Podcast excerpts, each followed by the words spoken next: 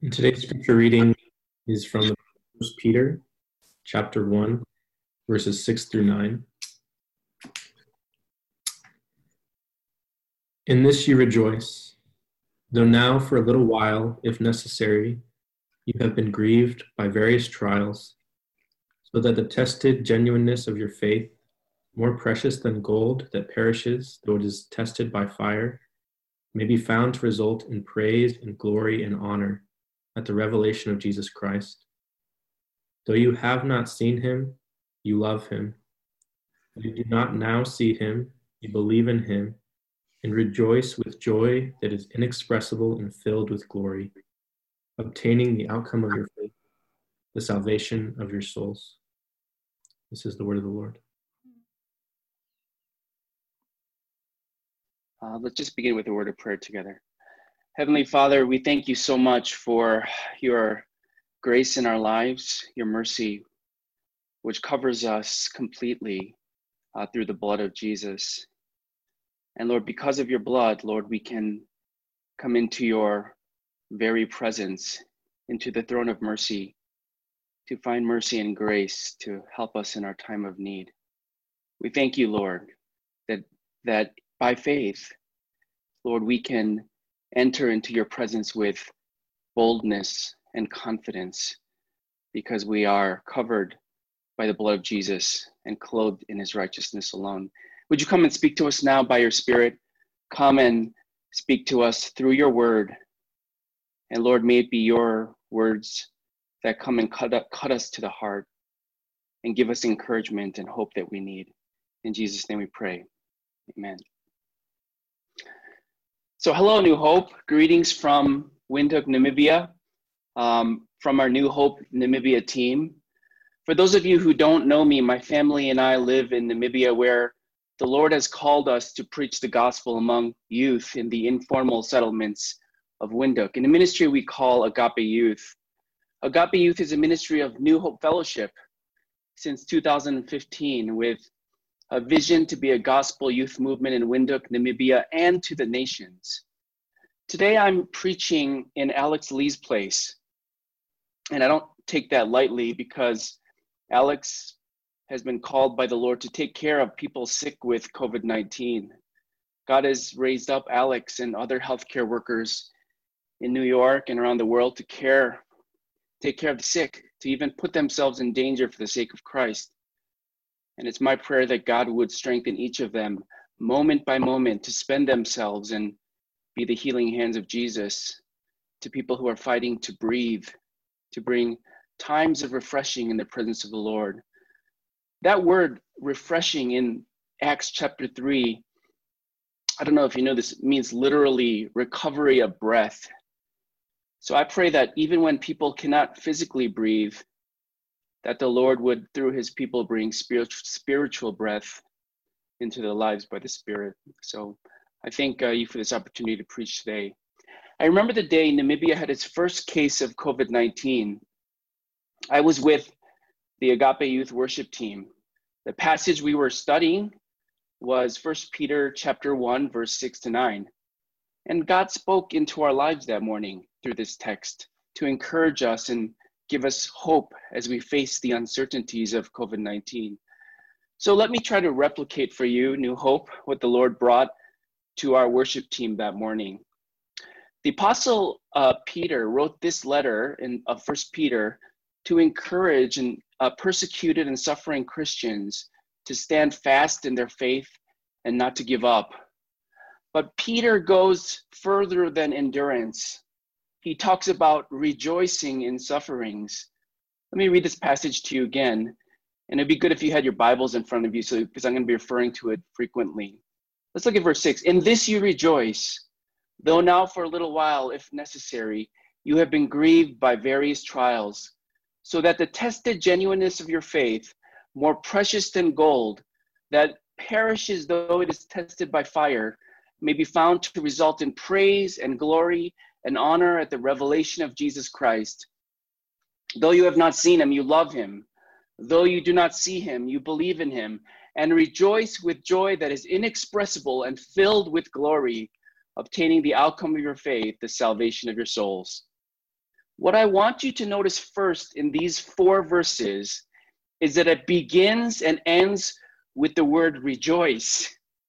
Verse 6, in this you rejoice. And verse 8, and rejoice with joy that is inexpressible and filled with glory. Bible scholars call this an inclusio, alerting you to the fact that verse 6 to 9 is a unit and telling us that this section is about rejoicing. That's what it's all about. Rejoicing in the midst of suffering and pains and trials of life. So, right off the bat, this passage is not just about getting through or enduring suffering, it's about rejoicing in suffering. That's a whole other thing. Verse 6, Peter says, In this you rejoice. In what? Well, right before in verse 3 to 5, Peter had described them as being a people who had been born again to a living hope through the resurrection of Jesus from the dead, to an inheritance that is imperishable, undefiled, and unfading, kept in heaven for you, who by God's power are being guarded through faith for a salvation ready to be revealed in the last time. This inheritance was being kept or guarded for them, and they were being kept or guarded through faith for this salvation. Peter says, In this you rejoice. They rejoice in their heavenly inheritance. And we need to start here when talking about rejoicing in sufferings. The word for rejoice, used in verse 6 and verse 8, is a very strong word. It means to exalt, to leap for joy, excessive or ecstatic joy and delight. Often spoken of rejoicing with song and dance. When was the last time you were so happy you erupted in spontaneous song and dance? Can you remember? When was your last time? That's the word. Jesus uses this word in Matthew 5 rejoice and be glad, for your reward is great in heaven. Do we actually rejoice in our heavenly inheritance? When is the last time you did that or even thought about what is stored up in heaven for you? It's like having an inheritance of $5 billion in the bank and never thinking about it, even forgetting about it and crying about losing $5. Maybe you don't believe you have an inheritance because you don't see it with your eyes. Instead, we rejoice in our earthly inheritance. Compare how many times a week your mind mulls over how much money you have in your bank account. Okay, think about it. How many times have you done that this week? How many times have you checked your bank account? How many and versus how many times you your mind mulls over what you have stored in heaven? Which one is more real to you? These words that Peter says, in this you rejoice, may mean nothing for some of us because Jesus said, Where your treasure is, there your heart will be also. And since our treasure is on earth, our hearts are set on things on earth instead of things above, where Christ is seated at the right hand of God. A Christian, though, is what Peter in verse 1 calls an elect exile, a foreigner to this world, one whose citizenship is in heaven, one who is longing for a better country, a heavenly one. This is where Peter starts when talking about joy in suffering. Peter says, You rejoice though now for a little while, if necessary, you have been grieved by various trials.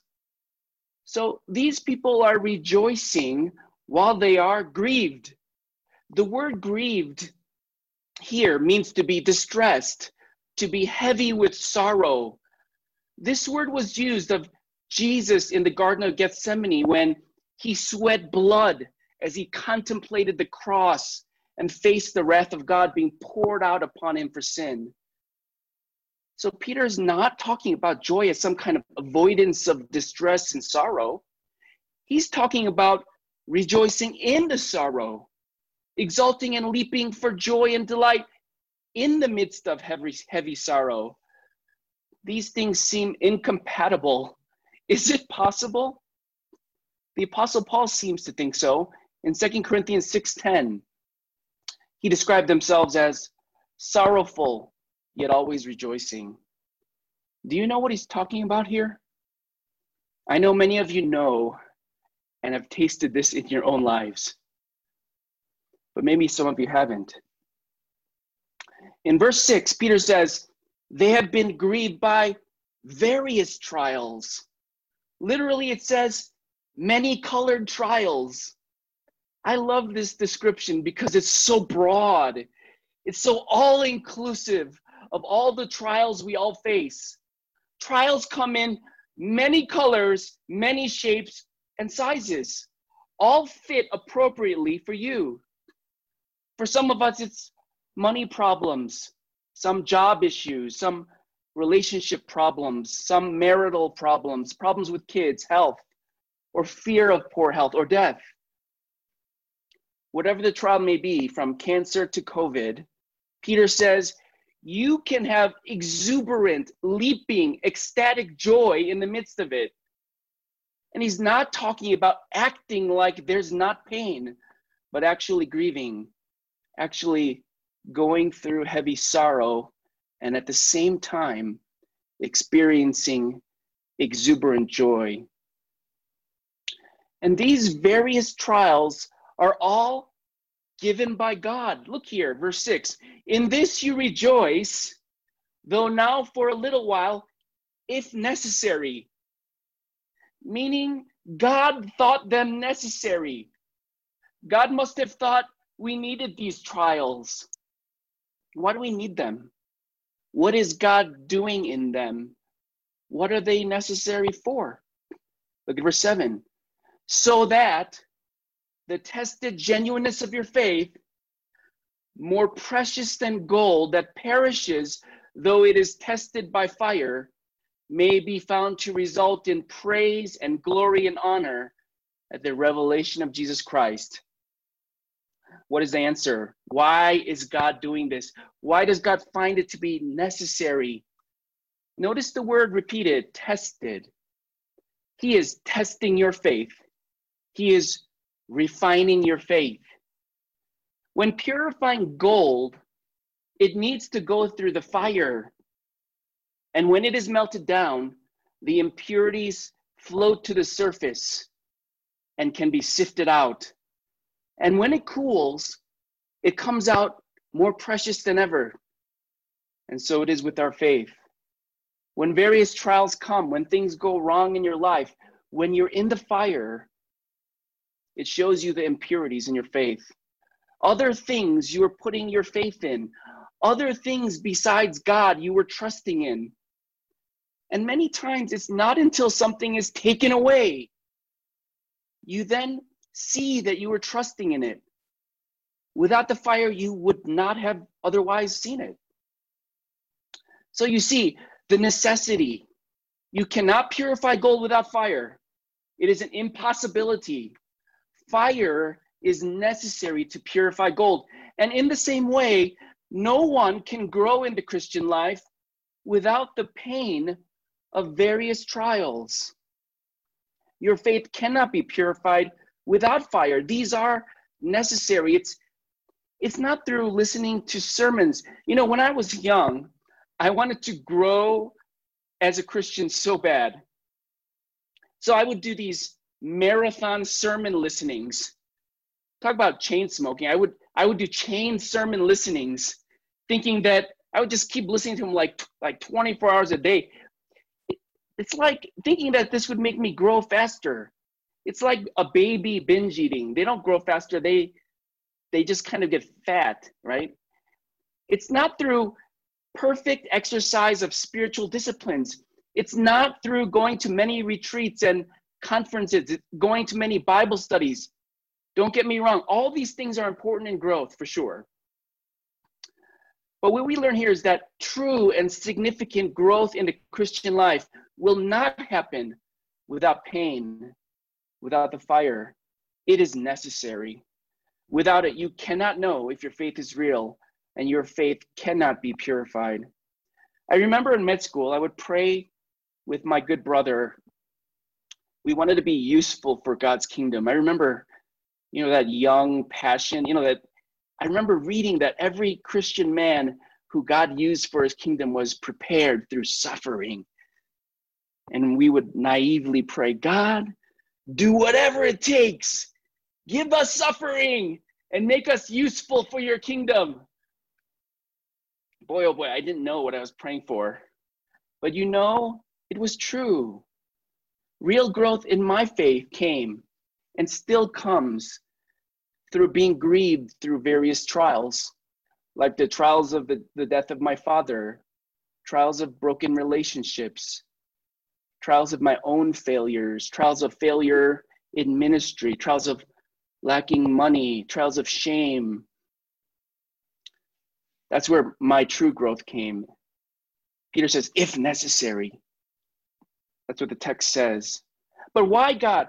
Why do you find it necessary to put me through these things? God, just please spare me the suffering. And I hear him say to me, Because, my son, your faith is more precious than gold. What Peter means, since gold was the most precious thing on earth, is that there is nothing more precious than your faith.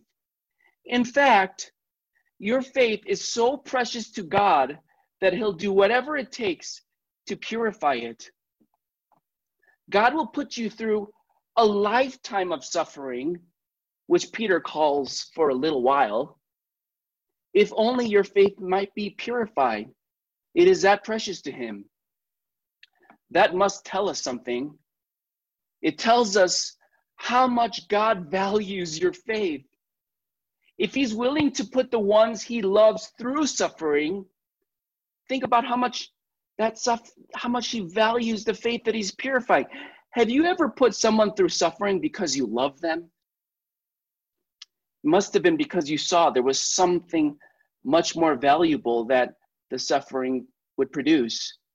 And you did it because of love. It was not despite love. I remember my friends in Boston whose son was born with atrial atresia. And as we sat there with them, contemplating all that they would go through, all the years of surgeries and all the hospital visits, just to get that little boy to live long enough to be a teenager. In my heart, I felt this is not despite God's love, it's because of God's love. God must love you so much to give you this particular pain, knowing what kind of purified, precious faith He was going to create in you. Do you ever think of your grieving in various trials like that? Do you see the loving hands of your Heavenly Father apportioning by necessity a level of suffering specifically for you because he's shaping you with his love. When I had my son stand in the corner with his hands up, crying because of what he had done, was it out of spite? No, every moment was love. It was necessary, there was no other way. Why is faith so precious, though? Look at verse 7. So that the tested genuineness of your faith, more precious than gold, that perishes, though it is tested by fire, may be found to result in praise and glory and honor at the revelation of Jesus Christ. As opposed to gold, which perishes, faith will not perish, meaning that it will last forever. That's why it's so precious. Not only that, faith will result in praise and glory and honor at the revelation of Jesus Christ. Does Peter mean praise and glory and honor will come to Christ or to us? Scholars are split on this, but maybe it's ambiguous because it's both. Think about this. Now, your faith in Jesus is scoffed at by the world thought to be silly at best. Throwing your life away. Why would you give away your wealth for Jesus? How foolish. Why would you keep yourself pure sexually? How foolish. Why would you choose to give your life serving others in the hard places? How foolish. But at the revelation of Jesus Christ, when the world sees Jesus for who he really is in all his glory, then what will the world say about your faith? You threw everything away to follow Jesus. You were right. Your faith in Jesus is wise. Your is wise. Your faith will be praised and glorified and honored, not because you're so great, but because Jesus is so great. And now everyone sees it. Faith is precious because it sees the preciousness of Jesus Christ now even at the time when Jesus is not fully revealed. The world does not see Jesus as he is right now. He is veiled, he is covered. But when he is revealed, when you take off the cover, everyone will see him as he is. And your faith will receive praise and glory and honor. How precious is your faith? And not only that, look at verse 9 obtaining the outcome, goal of your faith, is the salvation of your souls. The word obtaining is frequently used of obtaining a prize or a reward. So faith is precious because it sees the preciousness of Jesus and receives a prize, the salvation of our souls. What, what is faith in times of trials and suffering? What is this faith that obtains the reward of salvation? This word faith is thrown around like a buzzword and has lost its meaning in many circles. They say, if you have faith in Jesus in times of trouble, everything will be okay. Your life will turn out okay. It's almost like saying Hakuna Matata, no worries. You know, I watched um, TB Joshua. I don't know if you guys are familiar with him. He's one of these uh, health wealth preachers, and I have to watch him because you know, like a lot of Africans watch, and I just have to be up with that. And he was saying, God will take away the corona. Just have faith, and your life will be fine. Corona does not belong in your life. Fear does not belong in your life. Is that the faith Peter is talking about here? that results in praise and glory and honor and results in the salvation of our souls? Absolutely not. Faith is not wishful thinking. Faith is not the belief that God will make everything turn out good in this life and take away all your problems. And faith is not even wishful thinking that if you just believe in Jesus that he will take away your sin, you'll go to heaven. This is important to know, to know the difference between gold and dross. Because many people advertise and teach the dross as the faith. Be careful that you know what faith is. Or you may find that after the fire, there is no true faith remaining. I think Peter describes the faith he's talking about in verse 8. Take a look at verse 8. Why do I think that? He just talked about faith being refined by fire and the preciousness of it in verse 7. And he then ends verse 9 with the outcome of faith, the salvation of our souls. So in verse 8, he must be talking about faith. He didn't suddenly change his topic. So let me read these verses and you tell me what faith is according to Peter here. Look at verse 8. Though you have not seen him, you love him. Though you do not now see him, you believe in him. Do you see the parallelism there? I think this is synonymous parallelism. The second parallel line says the same, thing as the first to add emphasis and meaning. So, what is faith? Is it just believing in Jesus and your, with your mind? Yes, that's part of it. But look closely. What are the verbs Peter uses here. You believe in him, you love him.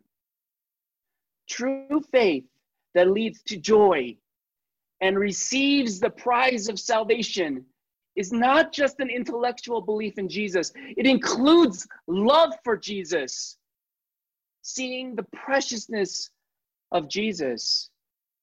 Faith is seeing the preciousness of Jesus.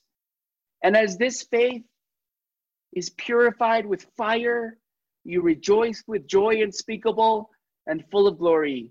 Your joy increases. Why?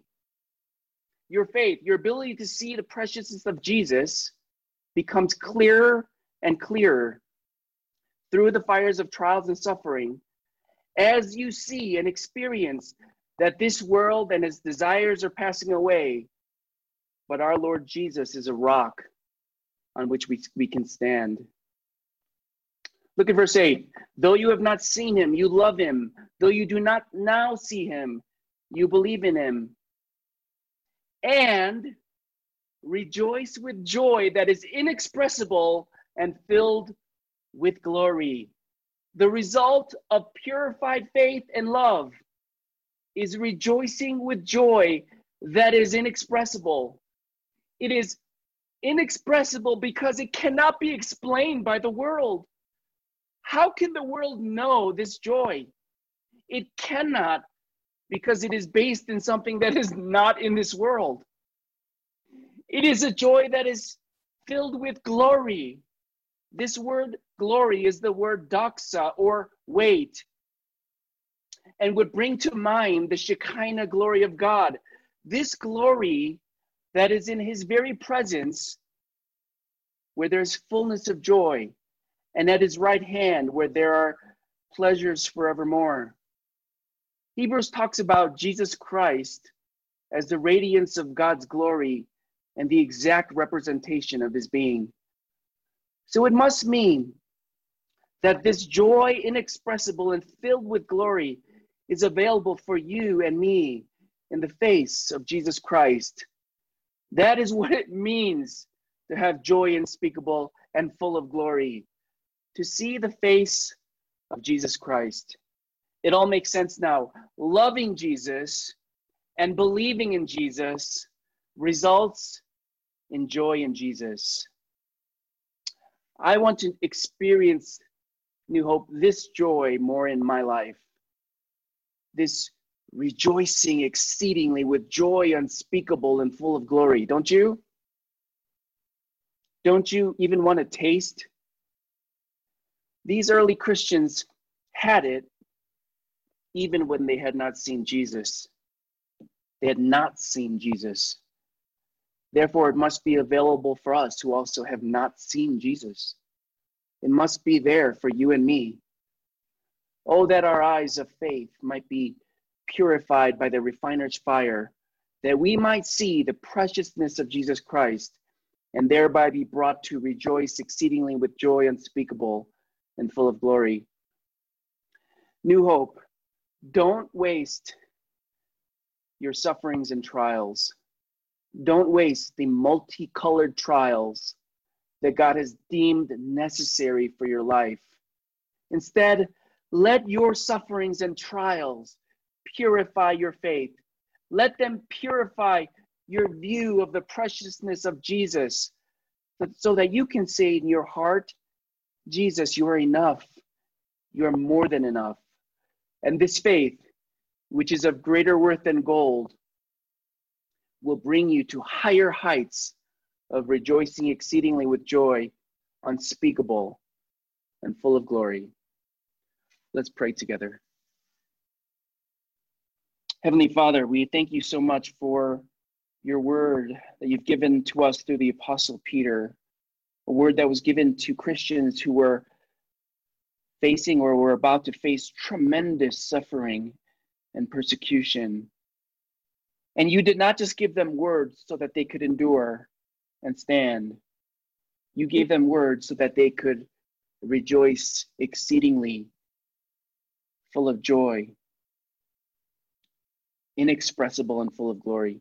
God, that is what we as your children want to experience. Lord, no, none of us likes to suffer. None of us likes to be grieved. But we know, Lord, that you, as our loving and wise and sovereign Heavenly Father, Lord, you deem it necessary for our lives to purify our faith to refine us like gold. So, Lord, that our faith would result in praise and glory and honor at the revelation of Jesus Christ. Lord, we look forward to that day when Jesus will no longer be veiled, but he will be revealed, and we will see him in all his glory, face to face. Thank you, Lord. In Jesus' name we pray. Amen. Amen.